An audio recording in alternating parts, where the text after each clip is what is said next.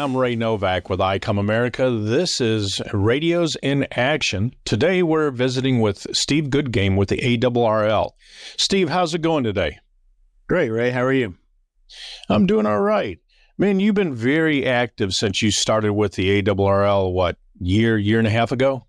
Uh, just over two years ago. So September 6th, two years ago, was my first day on his staff here. Wow. Wow, two years. That has really flown by. I, I remember doing the videos with you out at Lake Sardis and yep. uh, 705 with, uh, as you call her, the child unit.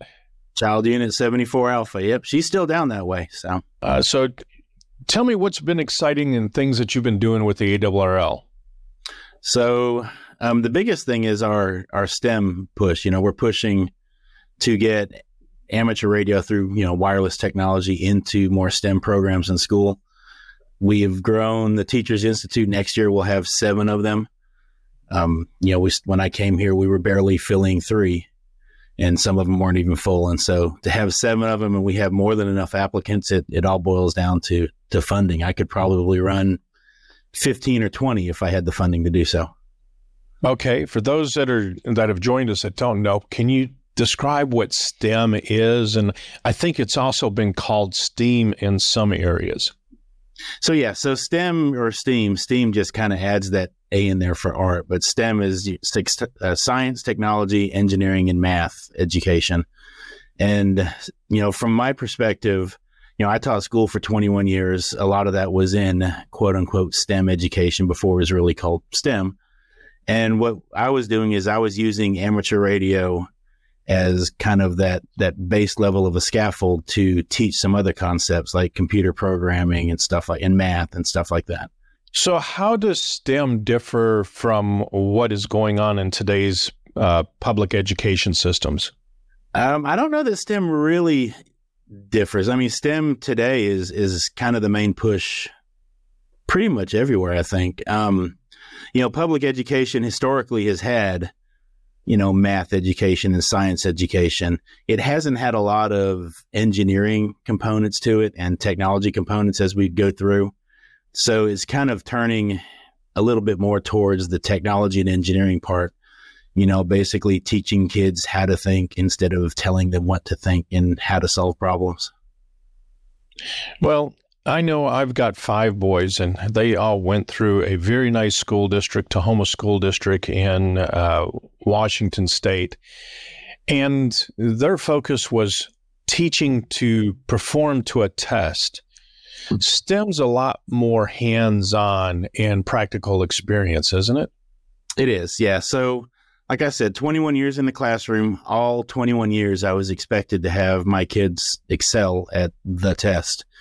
Um, a lot of te- places still teach to that test, but I've found that teaching kids to actually take it, an interest in some of the areas that are on the test and learn to manipulate numbers and formulas and stuff like that and get hands-on practice they still end up excelling on the test and they take an interest in some of those areas as well.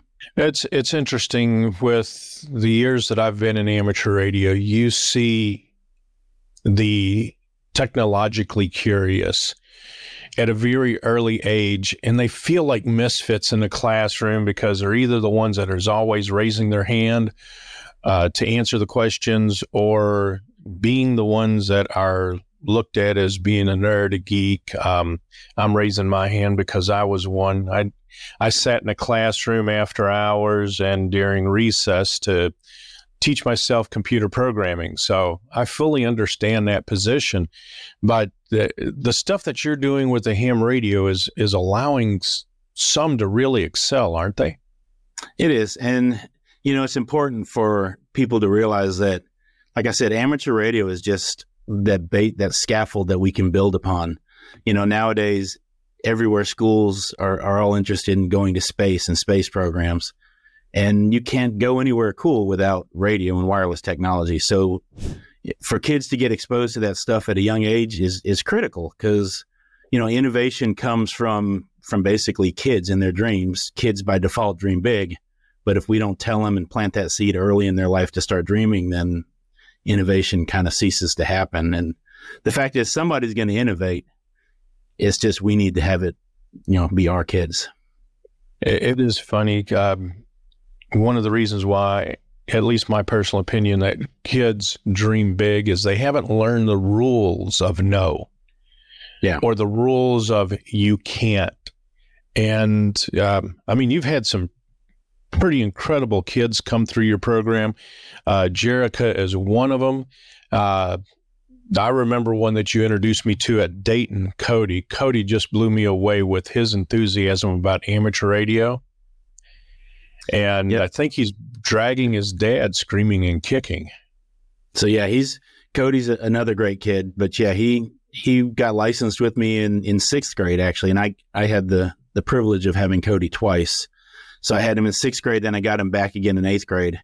And so he's gotten his his extra. He's you know, he's traveling around now with Carole Perry doing some some presentations. He took an interest in APRS and DPRS, and so you know he's he's up and running and having a great time. He's got a full station at his house. He's running that seventy three hundred, and just having a good time. Tell us a couple more of your success stories, whether it's with the instructors or with the kids, because at both levels you have to have superstars pushing the the the idea of this. You're right, and I I truly believe that, especially since coming here, that we have to be able to inspire teachers so that the teachers can inspire kids. And so, you know, we bring the teachers up, and we've had some great teachers come through the program. Um, one of them, Kristen Cusco, she's down in Virginia. Her kids built and launched a CubeSat. I mean, it's you know, so built, they're, they're built and launched, or built and lost. Well, both actually. so, so they it, it it deployed on SpaceX twenty six. Um, they shot it out of what I jokingly call the T-shirt launcher on the space station, um, and it deployed. But when it deployed, the Iridium radio failed which you know that's part of the learning process. Um, they did get a couple pings off of the APRS on there, but uh, eventually yeah, it's it was considered lost. But still, for for a group of kids to be able to say that they launched a satellite and and it actually achieved orbit. In fact, it was just about a month ago that the orbit finally decayed, and they figure it's it's burned up now. Let me see if I get this right. Middle school or a high school student having a project that was launched from the International Space Station? High school students, yes. It was a it's a big program down there. It's at the Thomas Jefferson High School for don't don't make me lie about the rest of the name, but it's at the TJ. The program is called TJ Space, and it's it's at the Thomas Thomas Jefferson High School. That that that is that is extremely cool to think that someone other than NASA can launch an experimental CubeSat. And when when you say CubeSat, we're talking about yeah, something talking about this about yay big, yeah. With you know, they they built it and and launched it. It was actually part of a, a long program that had kind of gone by the wayside, and Kristen came in and picked it up, and then you know now she's got a bunch of kids that they're licensed hams. They're they're actively engaged in not only the space community but in amateur radio as well. So, so you, you mentioned that they're ham radio operators, they're licensed hams. What is the significance of that, and why do they want to get a ham radio license to do this kind of stuff? So there are a lot of things with amateur radio that the license is required to be able to do. Um, for example, we're building a Teachers Institute 3, which is going to focus heavily on, on space communications, which is, you know, communicating through some of our satellites in the International Space Station. Those are all on amateur radio frequencies. The other part of it's going to be high altitude ballooning and tracking it using amateur radio frequencies there as well. So it, it opens up a lot of area for experimentation for kids, um, well, for kids and grown grown ups as well, um, where they get to kind of embrace their, their nerdness, as you alluded to earlier, and and really get to experiment and explore. And you know, it also opens the door for things like scholarship opportunities. Um, as soon as they're a licensed amateur radio operator, they be you know the ARRL Foundation. We have last year we gave away almost a million dollars in scholarships to kids, and wow, one of one of the requirements for those scholarships is you have to be a licensed amateur radio operator, and you know basically you have to be engaged in some aspect of amateur radio. Well, that that is one of the wonderful things about having an amateur radio license because honestly, that's that's where today's technology gets developed. I mean, people think that it's that it's in some secret laboratory, whether it's a Skunk Works laboratory type facility or MIT. The reality is a lot of cool stuff is developed by ham radio operators just because of that technologically curious gene that they have. So, Steve, you were talking about the experiments, and we kind of segued a little bit, but we're going to come back to the International Space Station. How closely that do these students that build the CubeSats and other experiments get to work with actual astronauts? So, I don't think they get to work very close with them in the actual process of you know design and everything. But one of the, the cool things about the International Space Station and, you know, ARISS, Amateur Radio on the ISS, is one of our, our, our great partnerships. They do amazing things. And so they have the opportunities to to arrange either preset contacts with astronauts so they can talk to them. And a lot of times, especially in the last year or so, I guess about a year and a half, we've been fortunate in that we've had astronauts up there who have just wanted to get on the air. And so it wasn't uncommon at all for for kids and just hams in general to to be able to work and talk to an astronaut just during their downtime. I mean, they have limited downtime, but you know when they are off the clock, so to speak, a lot of times they'll they'll still get on the air and and talk to folks. So.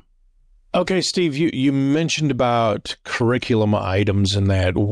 Does the league have a set um, curriculum suggestions or anything like that for teachers that want to incorporate this into their their lesson plans?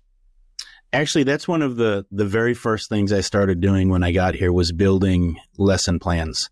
You know, one of the biggest hurdles teachers have is getting approval from their administration, especially when they're going to try to tackle something new, to try to come up with lesson plans from scratch about things that they're just kind of scratching the surface of themselves it gets hard. So one of the things that I've started doing is we're building um, lesson plans that are that are correlated to Common Core standards and next generation science standards, and those are all being housed on the ARRL Learning Center. So, you know, members and non-members alike can access those. I'm just interested in getting more teachers to to pull those down and get engaged with kids in radio. Yeah, that's that's real cool that they they take the time to do that They because they they fully understand what engaging youth is all about.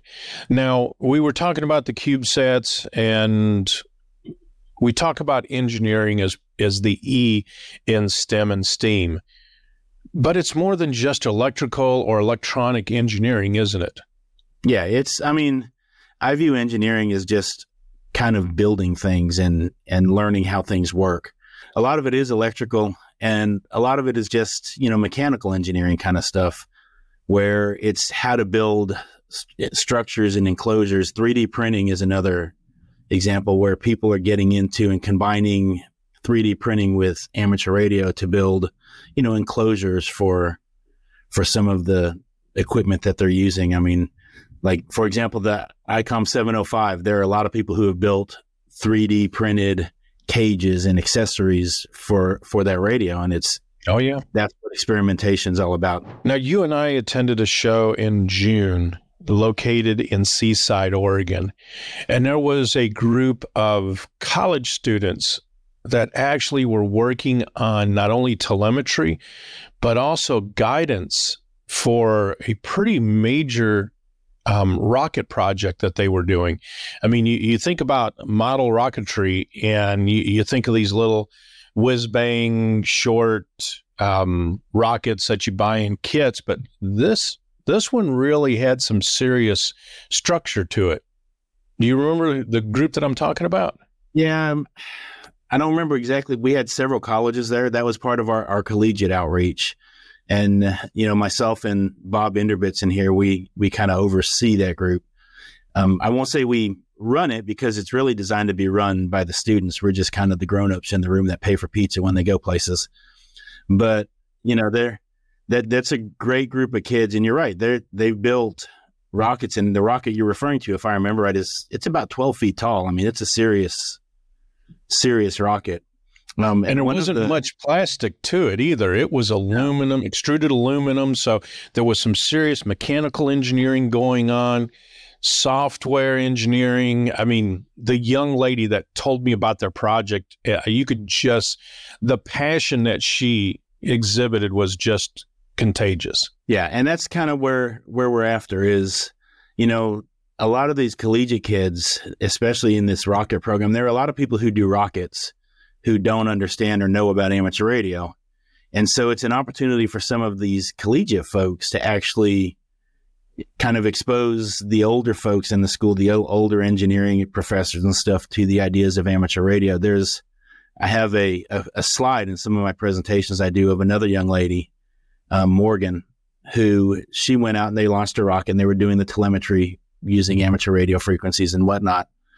And, you know, it, it went up and she was the only licensed ham out there. So she had the opportunity to explain to all of these other 15 other folks out there what amateur radio was and let them know some of the experimentation opportunities that are there for that. There again, amateur radio opens a lot of doors for a lot of people. Uh, they can make incredible career choices from it. Uh, it's it's more than just that that guy that has all the towers in his backyard with all the antennas and wires and everything running around. Um, so we've we've touched middle school. You mentioned Cody in the sixth. Well, I guess sixth grade is still elementary, right? Now he was he was in middle school at that point. So he's in. Okay. I guess Cody's probably. I guess he's a junior this year. It's let's see. I've been here two years, so he was going. Yeah, so I, I'm guessing he's a junior this year. So you're talking about middle school. You're talking about junior high because you had them in one of your classes in ninth grade. We've talked about high school and the transition into college. Yeah. So it, it looks like the things that you're doing is touching all layers of education. And I know we've had some kids that, and a couple of them actually got their Morse code to get the original novice license when they were eight years old. So it's pretty incredible what today's youth have in front of them in contrast to video games and things like that. Yeah. In fact, you know, the first group of kids I ever got licensed, they were fourth graders. So they were, you know, nine and 10 years old. And that was all the way back in, I guess, 2006 ish, maybe 2005, somewhere around there. And you know, I learned a lesson with with them, especially at an elementary age. Is you know, I, I got three kids that year, got their license, and then I came up and I ended up moving that next school year. And what ended up happening is nobody was there to keep those kids engaged. And if you don't engage kids, especially at a young age, to help them kind of find their way, then you lose them. And, you know, so all three of those licenses expired after 10 years. So I kind of took that, that knowledge and that's kind of my driving force between or behind rather why it's so important not just to license them but also make sure that they get engaged and and on the air yeah that's that's very important to to keep from doing just a catch and release type uh, licensing you know there's an instructor in california that we have worked with uh, her group started from a friend of mine who's now a silent key uh, david collingham k3lp he wanted to give back to the community. He worked with the elementary school that he went to when he first got licensed. And it was interesting to see this, see some of the students in this class because these students were um, having trouble. Uh, kids that couldn't stay focused in class and things like that.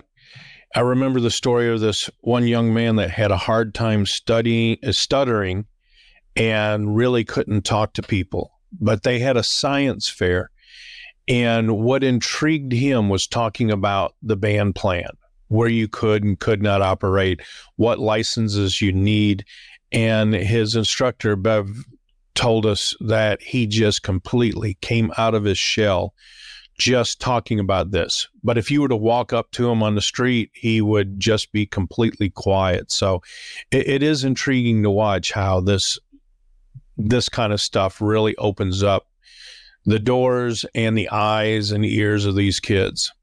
So yeah, that's that's kind of common with teaching in general. A lot of kids have trouble focusing, have trouble staying on task until there's something that they're truly interested in focusing on and staying on task for. So, you know, the fact that that you can use something like amateur radio in in a classroom that covers so many different aspects of of education gives the kid a reason to to pay attention and and to dive deeper. You know, an example of that um, when I taught the sixth graders, we actually worked a guy from Italy from the station out back, and uh, or in the classroom with the antenna just sitting out back of the school.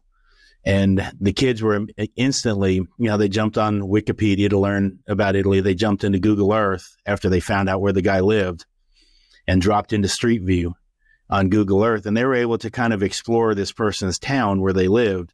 And it's funny, I remember this one because, you know, the kids, kids are kids. And so they're just going to ask whatever questions they want to ask. And so they, they made a comment about something, a little pastry shop or something on the corner. And the guy said, actually, the better pastry shop is up the street and you know the kids are like oh and so then he's trying to tell them how to get there and so they're learning learning how to read maps and, and learning about culture and, and having a conversation with somebody at the same time and there you go in a different aspect geography with it as well well steve i appreciate your time today to to give us an introduction into what you do i look forward to you being on the show again as well as uh, looking at other areas that we could talk about Sounds good. I appreciate you having me, Ray. So, you know, it's like I said, it's inspiring teachers is is kind of my my thing. So anytime you want to have me back on to to help do that, I'm more than willing to do so. And if there was one phrase that you could leave with any of the instructors that are watching this, what would that be, sir? Just one. Okay. Um, so I would say, you know, keep inspiring kids to do great things and whatever tools you have available or at, at your fingertips to to make that happen, let's make that happen. And if you need help getting amateur radio into your classroom, you know, give me a call. I'm more than happy to help. And if they wanted to learn more, where would they look? Um, I would suggest looking into our Teachers Institute, and that's just our website, arrl.org slash TI for Teachers Institute. Thank you very much. And everybody, thank you for watching. 73. 73, Ray. Thanks.